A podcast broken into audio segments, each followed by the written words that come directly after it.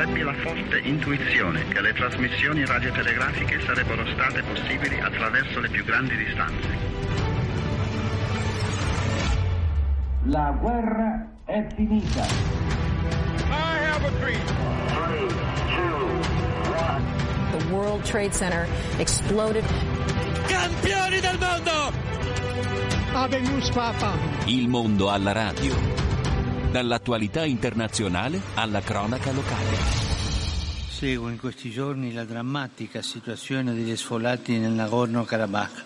Rinnovo il mio appello al dialogo tra l'Azerbaijan e l'Armenia, auspicando che i colloqui tra le parti, con il sostegno della comunità internazionale, favoriscano un accordo duraturo che ponga fine alla crisi umanitaria.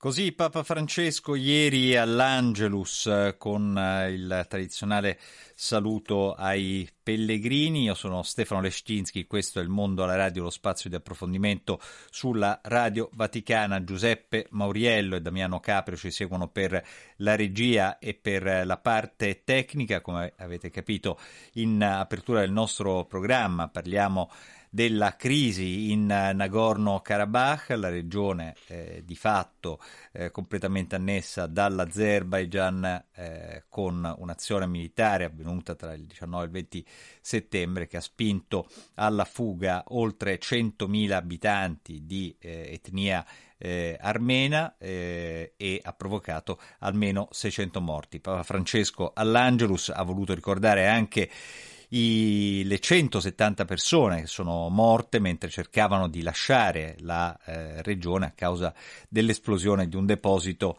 di carburante che si trovava proprio sulla strada che eh, collega il territorio annesso dall'Azerbaijan alla eh, Armenia. In studio Robert Attarian, responsabile della nostra redazione armena, quindi per Radio Vaticana e Vatican News. Grazie per essere con noi, per averci raggiunto, Robert. Grazie a te, grazie a te. E in collegamento telefonico abbiamo invece Giorgio Comai, ricercatore dell'Osservatorio Caucaso e eh, Balcani Transeuropa. Grazie per essere con noi, Comai. Buongiorno. Buongiorno. Intanto un, subito un commento eh, a caldo con Robert Attarian. Ieri l'appello del Papa. Il mondo eh, ha iniziato forse a capire dove si trova il Nagorno-Karabakh per quanto riguarda l'opinione pubblica, eh, mentre invece dalla comunità internazionale arriva eh, una reazione piuttosto tiepida, insomma, non, non, si, non, abbiamo visto grandi reazioni a. Diciamo più che tiepida, anche tardiva, perché sono dieci mesi che gli armeni annunciano dappertutto che era in corso una vera pulizia etnica e purtroppo questa pulizia etnica è avvenuta perché il, in una settimana la regione del Nagorno-Karabakh è stata svuotata comple- completamente dai suoi abitanti autoctoni che erano gli armeni che vivevano lì da più di 3.000 anni e oggi è quasi vuota, quasi deserta. Com'hai, pulizia etnica è un uh, termine molto forte, anche molto, molto grave. Eh, si può applicare anche al caso del Nagorno-Karabakh, eh, dove eh, di fatto eh, le persone eh, fuggono, ma forse non c'è stata un'operazione militare attiva nel provocare la pulizia etnica, così come abbiamo visto accadere invece nei Balcani? Sì, al di là del dibattito accademico sulle definizioni, l'effetto è indistinguibile da quello di una pulizia etnica. Chiaro. Quindi la popolazione ha lasciato la regione, eh, dire, la, la, regione è stata rimasta completamente eh, disabitata a questo punto, insomma sono rimasti davvero solo anziani, disabili e feriti in sostanza, da quanto ci dice la, la Croce Rossa locale. Senta, come mai secondo lei questa eh, quasi assente eh, reazione internazionale di fronte a un'annessione, sì, che qualcuno insomma, ha, ha, ha criticato, condannato, ma in maniera veramente non, non uh, particolarmente pressante.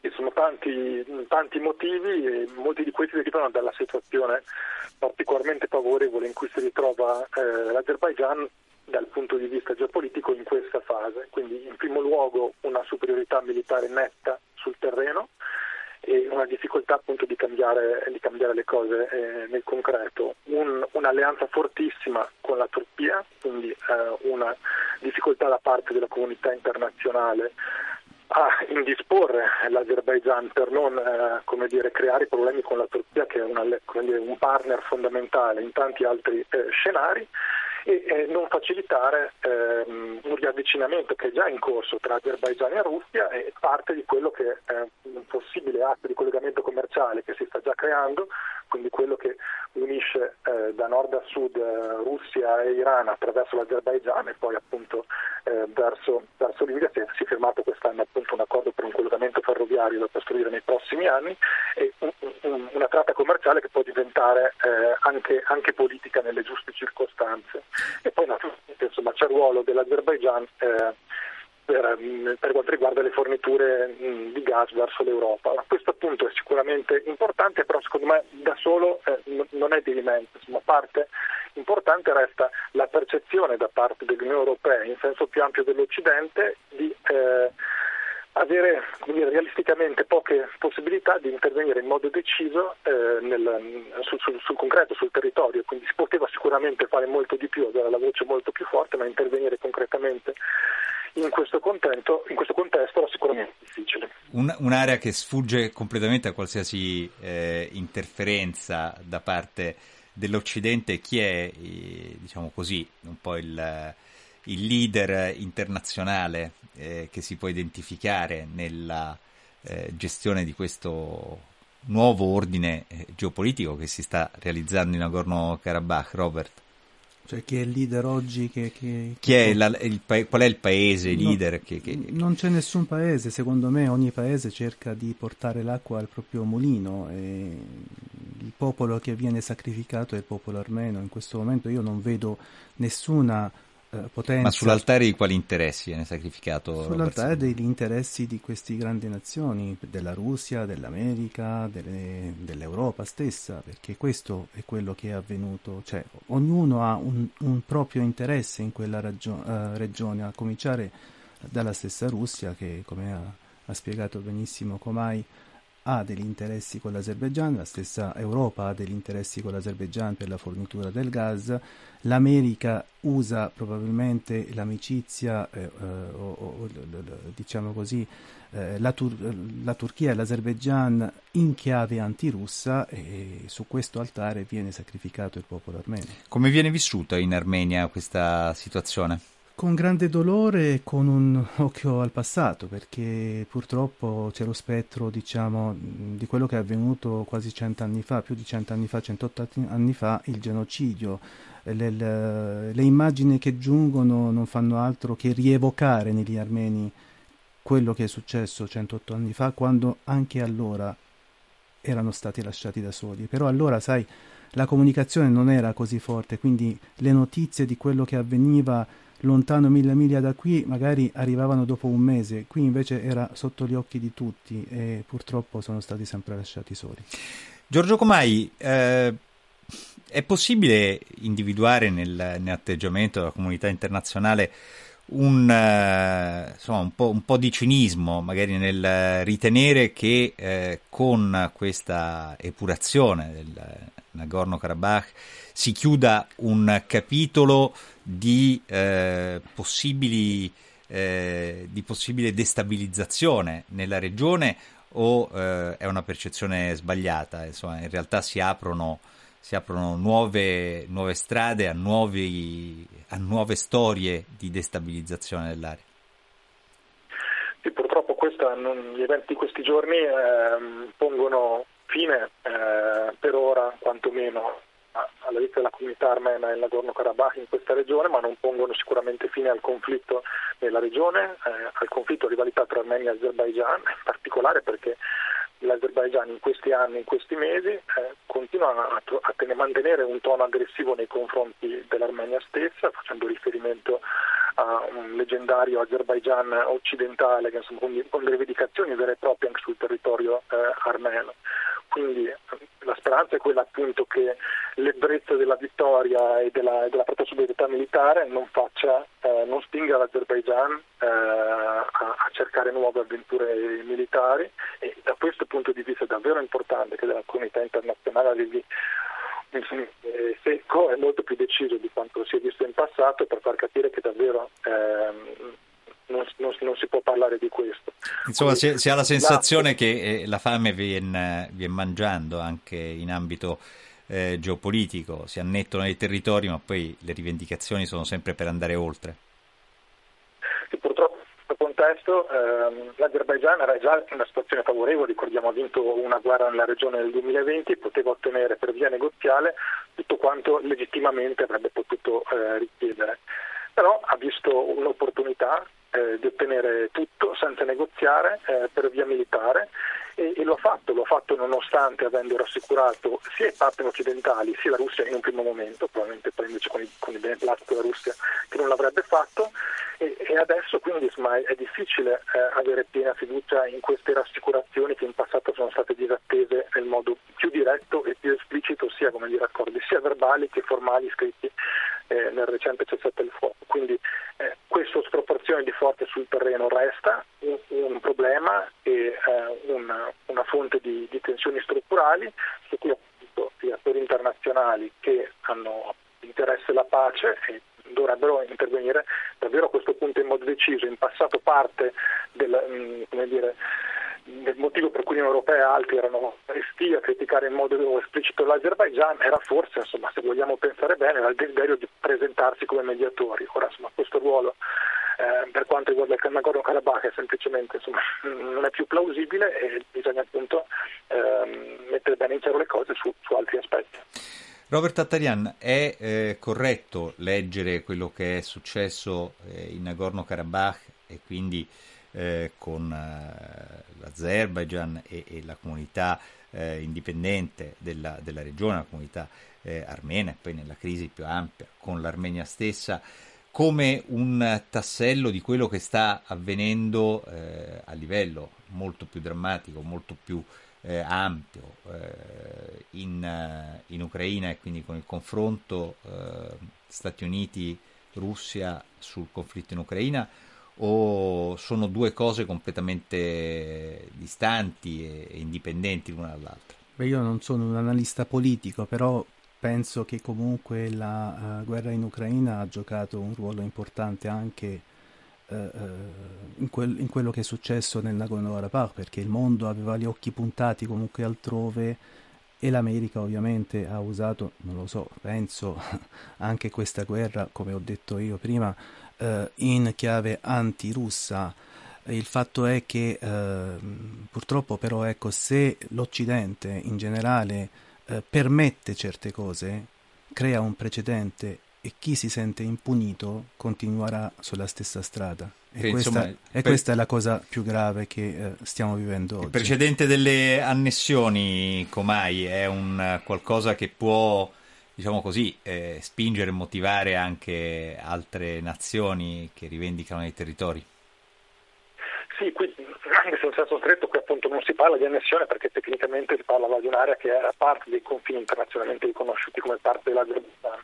Eh, però quello, diciamo così, la, la, la lezione che passa è che eh, il, più, il, più, forte può imporre il proprio desiderio su, sul più debole, insomma, quindi questo a prescindere dall'ordine internazionale e questo precedente è un precedente preoccupante e quindi si associa ad altre tensioni come abbiamo visto in questi giorni anche mh, tra Serbia e Kosovo e come rischiamo di vedere in, in, in altre parti del pianeta. Quindi questo, questo precedente appunto che eh, un attore locale, neanche dire, straordinariamente forte a livello globale, ma forte a livello locale può imporre eh, dire, con la forza eh, le proprie condizioni senza un minimo di negoziazione a un vicino è, è sicuramente un precedente molto preoccupante. Come si sono spesso eh, citate, sono state spesso citate quel, prima del, della, della, dell'offensiva lanciata dall'Azerbaigian, queste operazioni militari eh, congiunte che sarebbero state fatte tra eh, Stati Uniti e eh, Armenia eh, sono, possono, possono, aver avuto un, un, ruolo e quindi diciamo così, eh, aver eh, cambiato un po' le carte in tavola nel, sullo scacchiere a livello regionale, in particolare nei confronti della Russia o non sono state così determinanti?